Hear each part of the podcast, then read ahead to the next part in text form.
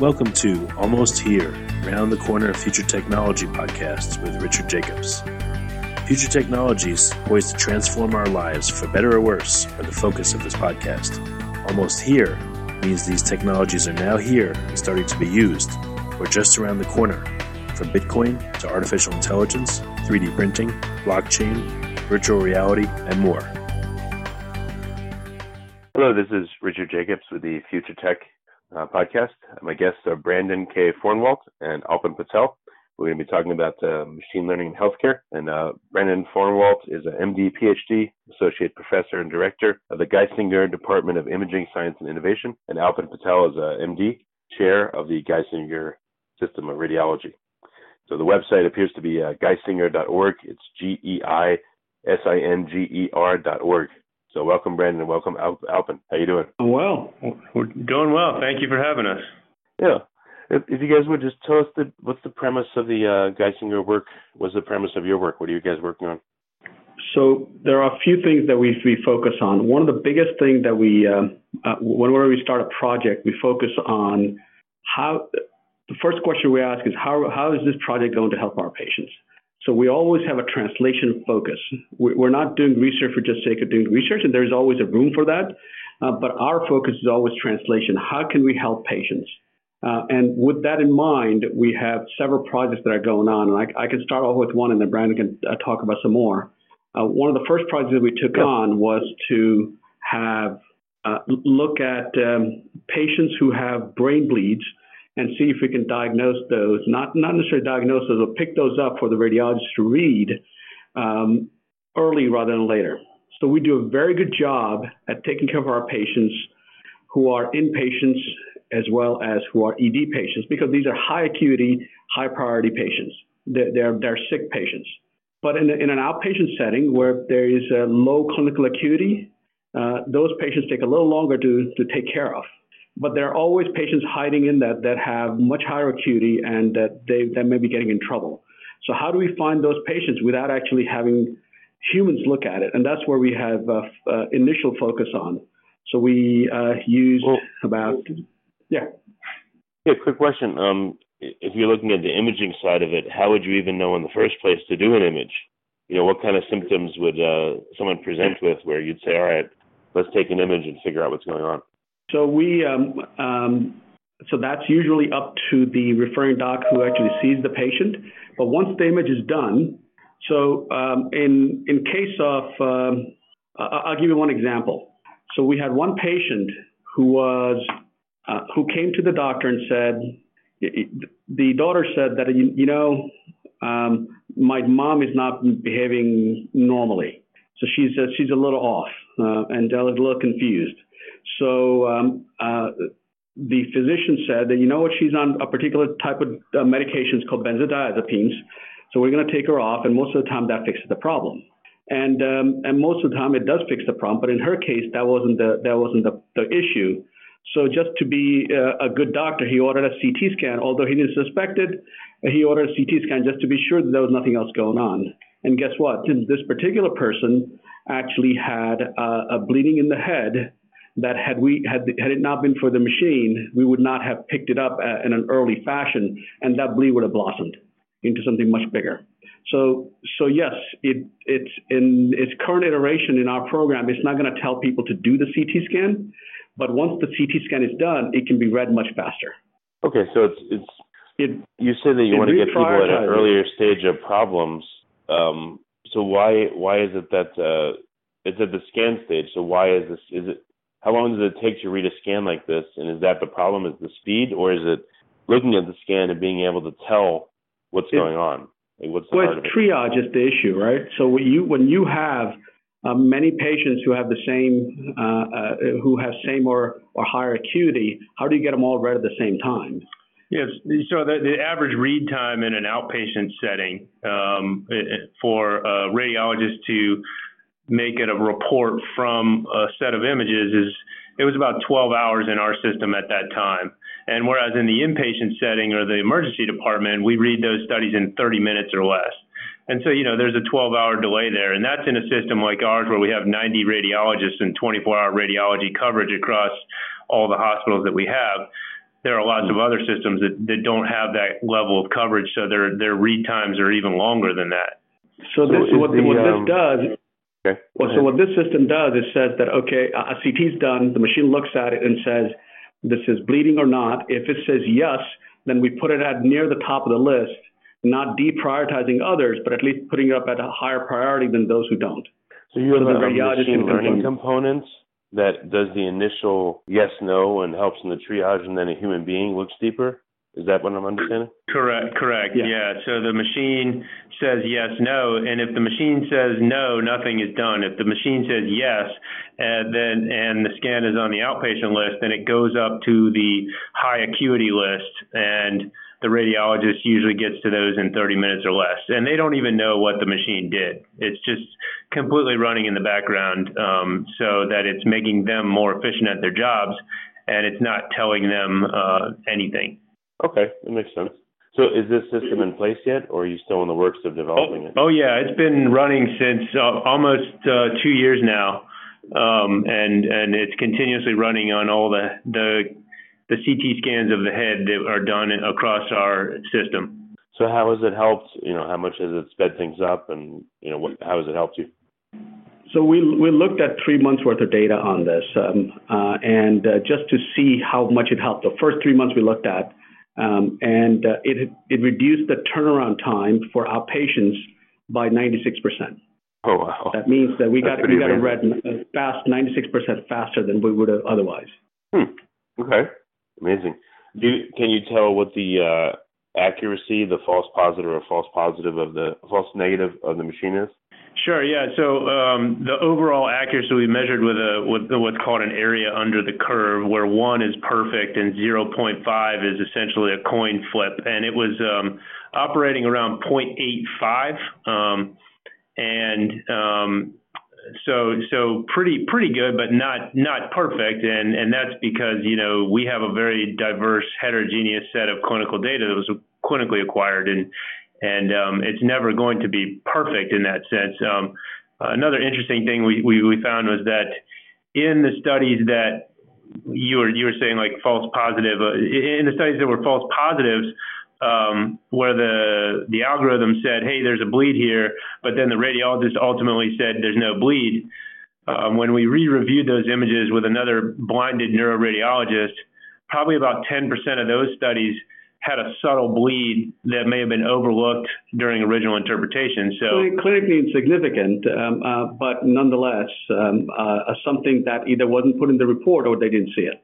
So that's that's an area of potential improvement in the future where you actually tell physicians, hey, you know, make sure you looked for this because the computer thinks there's a high chance that there's something there. But we're not doing that yet. Well, I know it's not the end of the you know the computer's only doing the initial screening, so the stakes are not as high. But it's uh, right, yeah, it sounds like a really good way to do it. So we're using that as a quality tool currently, uh, but in the future, one can envision the, uh, that uh, that can be used as a diagnostic tool as well. But that requires FDA uh, clearance and all that.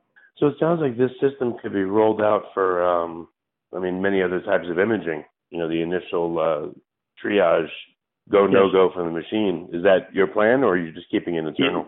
Yeah, no. Well, um, to answer your first question, we want to roll it out for other critical findings like pneumothorax or stroke or pulmonary embolism. Some of these, what, what we as radiologists call critical findings that need to be reported on in a very quick manner to take care of patients. But then your second question was, are we going to take it external? Um, and we would love to to start partnering with other places and companies to try to get some of this work out into the world to help patients beyond Geisinger.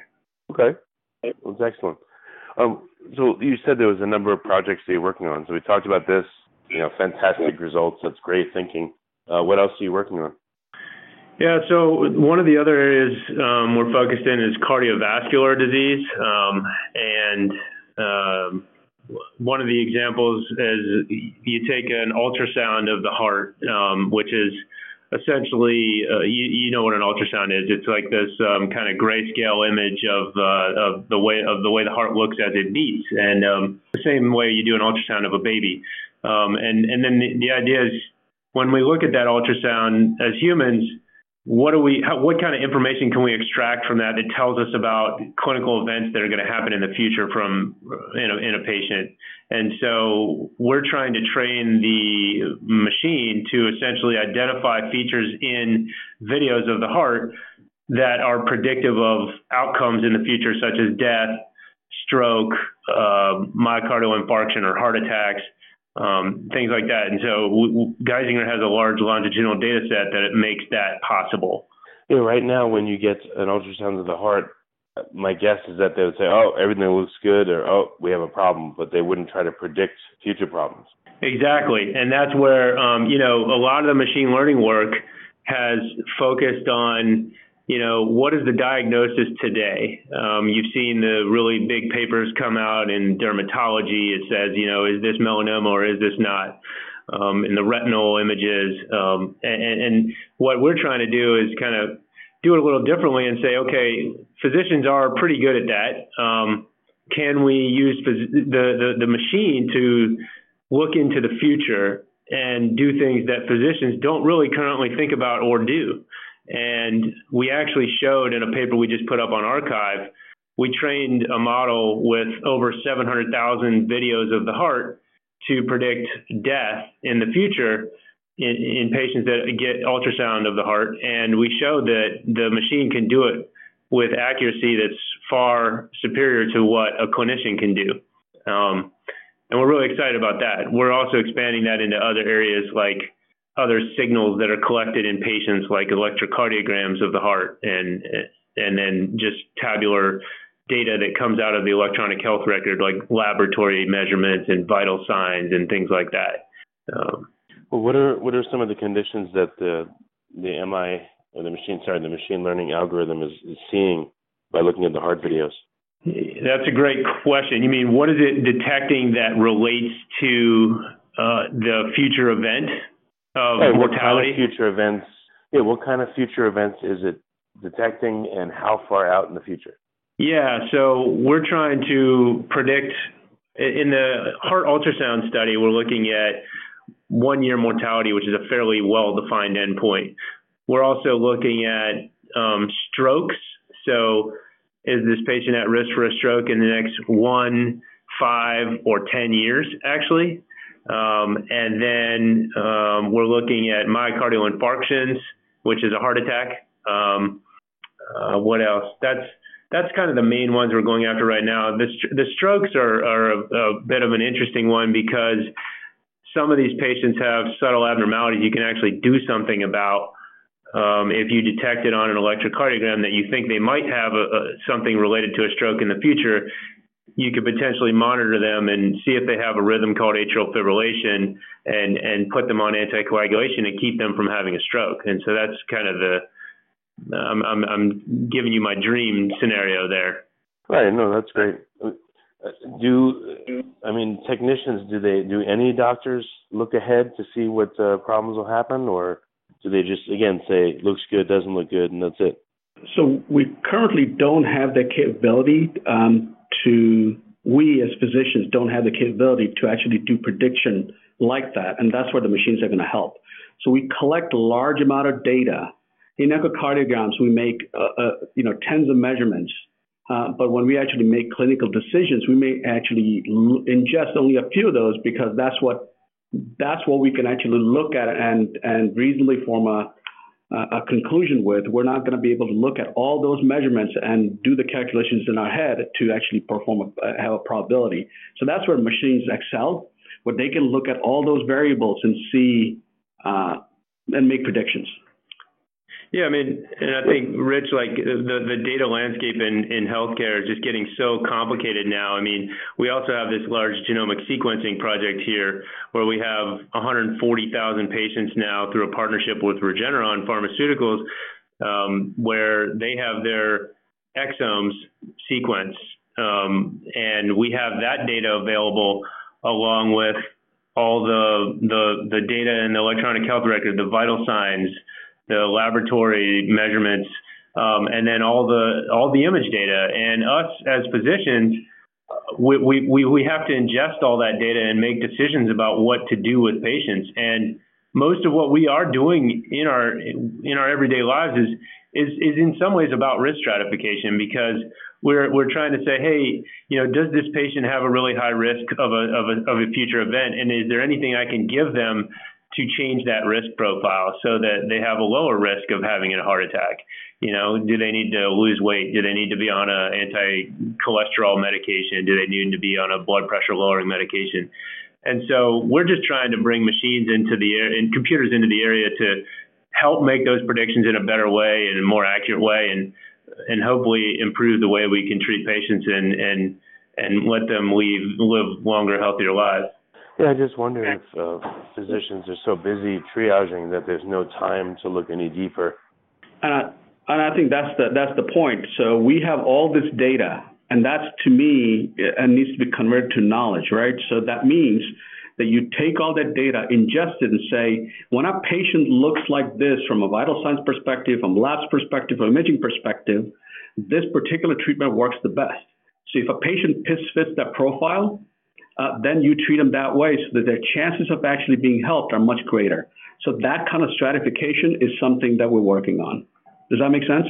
Yeah, no, that makes sense it's it, yeah. I mean, I just wonder what the current standard is and the current level is, and you know how much uh, how far it has to go. It sounds like it has a very long way to go because I know doctors are busy and they just you know it seems like yeah, some of them barely have time to just treat their patients. Period. At best to treat. Right. One one of the new models of healthcare, Rich. I don't know how uh, um, much you, you pay attention to different models of healthcare, but you know, most people think of healthcare, they think of the doctor patient relationship and the patient seeing that doctor, the doctor orders some tests, um, and then, you know, hopefully things go well and then the doctor bills the insurance company in a fee for service model and says okay you know i did this this and this so you know the insurance company pays the physician and that's that's how the economics of healthcare work in the fee for service model. In the future and and in systems like geisinger right now there are, are these large integrated systems and or these capitated payment models where you're paid a certain amount of money to take care of a, of a whole population of patients. And you're then responsible for doing whatever you need to do to keep them healthy. And in that scenario we've never like Aalpen and I went to medical school. We weren't trained to do that, and so um, we weren't trained to look at an entire population and to say, okay, who do I need to go take care of today? I've got 10,000 patients with heart failure. Which ones need me right now and what do they need? That's a very different model. And that's where healthcare is going. And um, we, we need to be ready for that. And one of the ways we can be ready for that is developing machine learning models to help us do that in a smart way. And, and uh, take that even a step further. And that's one of the things we're working on is that um, if a patient is going to get in trouble then get them help at home faster because if you can if you can keep them home and healthy, it, it prevents a costly medical admission, right? Uh, and, and, it's safer for them. So uh, hospitals tend to be, you, you know, they it's it's not um, uh, it's not a place where you always want to be unless you're really sick. So if you can keep them from getting that sick and keep them at home in the comforts of their home, that's the ideal scenario. Yeah, that makes total sense. I mean, I've spoken to, for instance, um, you know, endocrinologists, diabetes doctors, and they'll care for an average of, let's say, 5,000 patients. and they told me, you know, most of the patients, they only see them when there's an emergency. Or if they're lucky, they schedule a visit every three or six months and they see them and then they address them then. But I don't hear any of them looking at their databases. I don't hear any of them looking at the aggregate of their population and triaging and seeing who needs who needs to be seen. So it's a huge huge issue. It is. And that's where Geisinger excels because we have our data assets are, are second to none. So we have two petabytes of imaging data. We, we were custom number two or three, depending on which historian you talk to, uh, for EPIC. So we have approximately 22 years worth of EPIC data. And on top of that, we have a lot of genomic data. So you can, you can see the possibilities of all the things that we can do to not only predict things, but also uh, uh, also help and help with uh, primary prevention as well as secondary prevention. No, I mean what, what you're saying makes total sense, and you have so you have petabytes of data alone just from the imaging. I guess if you if you wanted to capture what you consider to be all the significant data from the population of patients that you treat alone, that would be I mean, orders of magnitude more, right? Yeah, I mean, you know, and, and I think in the future, well, not, not the future, currently, you know, you're going to see a lot of sensor data coming into the healthcare arena too, where wearables and, you know, and if, and I think if Google and Amazon had their way, um, Google would say, um, you know, hey, if you let me use your phone data uh, and combine it with your electronic health record data, I'll give you better health advice about what's going on with you. And, you know, Google can already predict you know where E. coli outbreaks are happening simply based on Google search histories. And can you imagine the power of combining some of that, for lack of a better term, social network data or, or whatever whatever you want to call it, with electronic health record data and and making even better predictions and recommendations about things that are happening outside of the hospital because you know like like you were saying the, the physician sees these patients for 1% or less of their actual lives, and 99% of their lives they're outside of the hospital. And um, you know, getting more data from the, from that arena and combining it with the data in, the in the hospital and the clinics is is a gold mine for you know making us all live healthier lives. Well, what are some of the roadblocks to the data? You know, does HIPAA help, or does it get in the way of data collection and analysis? I mean, what do you see as the big stumbling blocks to implementing this? Uh, you know, um, HIPAA is really important for patient privacy, but I think that um, we need to find novel ways for patients to be able to combine their data from their phones and these sensors and everything into the EHR. And that really, it doesn't exist right now. There's no way for a patient to come into Geisinger and say, hey, I, I would love for you guys to use my phone's data to help me make better decisions in life. Um, you know, so so yeah, those, those are those are some pretty complicated technological barriers to to get through. How do you how do you bring all that data into one place and make it not only usable and accessible, but informative about future events and what what does it tell us? Because just having more data is not necessarily going to fix things. You got to have that data and, and be able to interpret what it means. Um, so it's it's it's, it's a tough problem, but I'm pretty excited about it. What's that? That's why your model of using AI to flag, you know, triage opportunities or to, you know, make a Pareto of who should be looked at right away makes so much sense because it still leaves the decision in the human's hands, the, you know, the professional's hands, but it saves them a tremendous amount of time and focuses their attention on what's important. Exactly. And, and the next step that we're going to do with those kind of projects is those who have been there, that are uh, relatively uh, been working for a while is we're going to be putting in continuous learning in that as well. So it will it will learn from its mistakes, and that's uh, that's one of the other projects we're going to be working on pretty soon. So we're going to take that head lead project and make it better by teaching it new things, the things that it may have made mistakes on. So we're, also going to be two of your. Go ahead. Go ahead. Sorry, sorry. Go ahead, Rich. Oh, uh, so these are two of the projects you're working on. What's what would you consider as your moonshot? You know, your most ambitious project that you're you really want to work above all else, or have we talked about it already? Um, I, would say we, we, the moonshot is um, is finding a way to combine all of those data streams that we did talk about: the genomic data, the image data, the signals data for like the electrocardiogram, and then the electronic health record data, including notes, the language that, that's written by physicians, um, which is where all the symptoms reside, and the problem lists and the laboratories that we've talked about. How do you take all that data and and put it into one big model to predict future events and interventions and also then display that back to physicians and care teams in a way that makes it usable to them. I mean, that's the moonshot, right? I mean, we have individual projects that are in each of those areas right now. Um, and then we have some projects that are using, let's say, two or three of those data streams, but it gets real complicated real fast when you put all of that data into one area and try to use it in a smart way. So I mean, that's that's the moonshot, I guess. That's my moonshot. I don't know. So that's a, from a population um, management perspective. That's uh, that's the moonshot. But if you were to just look at daily workflow and daily work perspective, the moonshot would be that how do we help physicians to be better at what they do and more be more efficient. So I'll give you an example.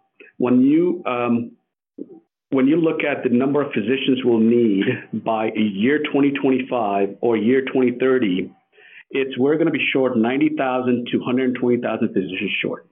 Second is that if, you have, and this is just one example in neuroradiology, if in a busy neuroradiology practice, uh, a physician can look at about 50 MRIs, assuming that about 425 uh, images per MRI, that's about one image every 1.52 seconds that person will look at. So we're pretty much reaching the limits of human capacity. So combine that with the physician shortage, that tells you that we need help. So that's where the machines are going to come in. So my moonshot is figure out a way to help those physicians do their job better uh, without actually having uh, without having those shortages, so our patients don't suffer. Um, and uh, and part of that is going to be uh, uh, give one other example is that uh, the in the United States it's a 30 billion dollar market for image interpretation. That means that if you look at eh, it, cardiology images, radiology images, and every other kind of images, it's about 30 mm, billion dollar market. 10% of those are normal. So if the machine can tell me with 99% accuracy that that this particular image is normal, then we just saved the healthcare system $3 billion and took that that, that work that might be easy um, off the off the books for the for the doctor, so they can actually focus on where their expertise matter the most, which are the more complex studies. So that's a long answer to a short this, question, um, I hope that make, makes sense. Yeah, no, it makes total sense. Uh, have you done this with, let's say, your own data to see what it would look and feel like, you know, or with, with uh, you know one or two people you know, as a small test? So that's one of the one of the future projects that we're we're looking at. Uh, just looking at normals and uh, and see if we can uh, if we can predict it with high accuracy and just take it off the list. Or if the doctor is going to look at it, they look at it much quicker because uh, uh, because they're being a second set of eyes as opposed to first set of eyes, quote unquote.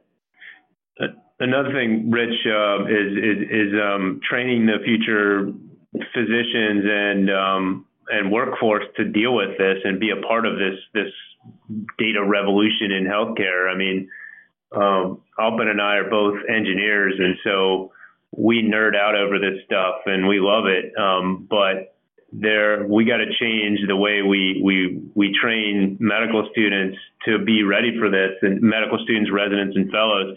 Um, because they got to be part of this. They got to understand and live in the data world, and um, it, it's going to be a really exciting time to to kind of revolutionize that. No, so AI, AI is here. It is going to it is going to change what we do. There is no doubt.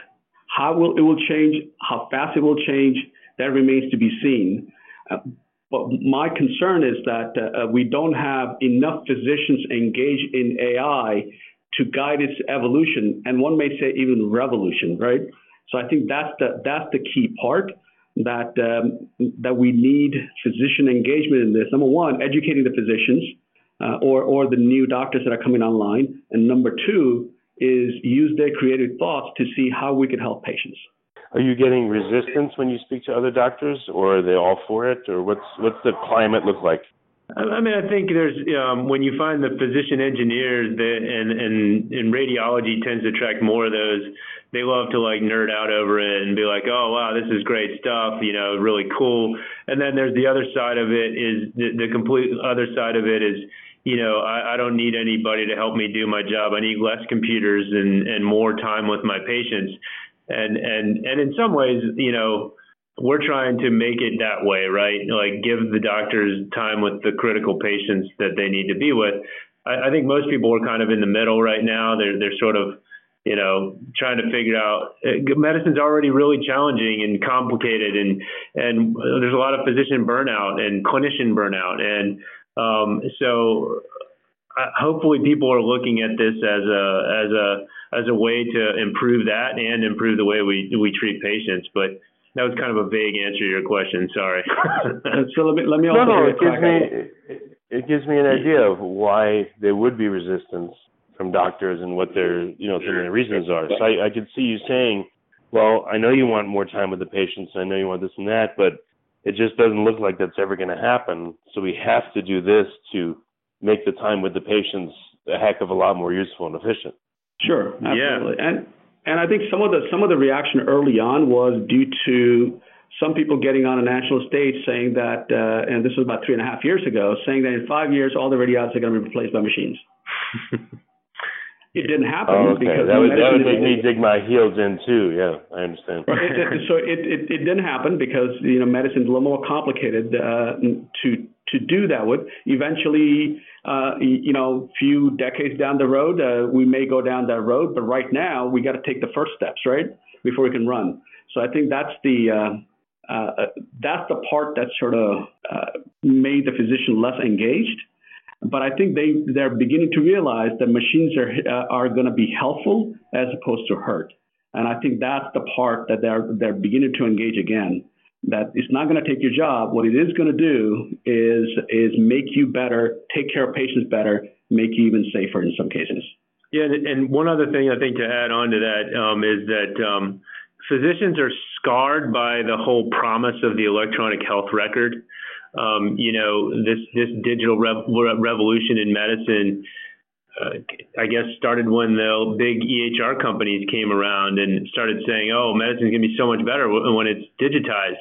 And you know, I think Atul Gawande just wrote a, a really big article about this, and I think it was in the New Yorker or, or somewhere, but essentially saying that you know actually we spend way more time in front of computers now um, and it's, it's if anything made our lives more complicated. It's easier to do the stuff on top of the large populations now because we collect so much data.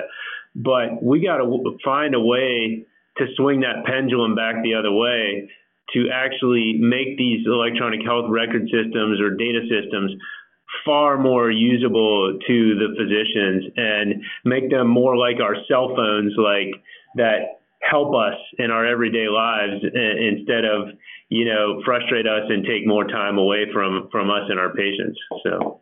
I think that, and I absolutely agree with you, Brandon. And the promise of uh, electronic medical health record was that it's um, it's going to make things better for you. It's going to be there to serve you uh, now, I think what has really happened is that the humans are serving it than it's serving the humans. Yeah. okay. Well, very good. So, what's the best way? What are some resources resources for listeners?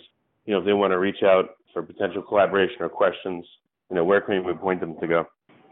We have a, a website. Um, uh, if you search for Geisinger Radiology or Geisinger imaging science, we should be one of the top hits up there. Um, and you can contact both Aalpen and I are on that website. Um, you know, and then there's lots of really good review articles about this uh, this topic. You know, JAMA, the Journal of the American Medical Association, has released a couple of nice ones recently talking about the future of artificial intelligence and machine learning in healthcare.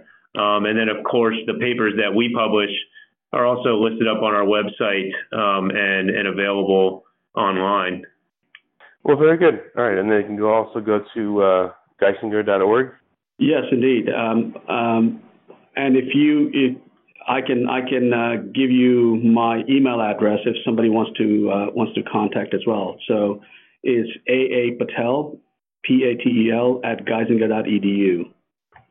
Yep, and similarly, I'm okay. BK Fornwalt, F O R N W A L T at geisinger.edu, and and both of those are up on the website too. So.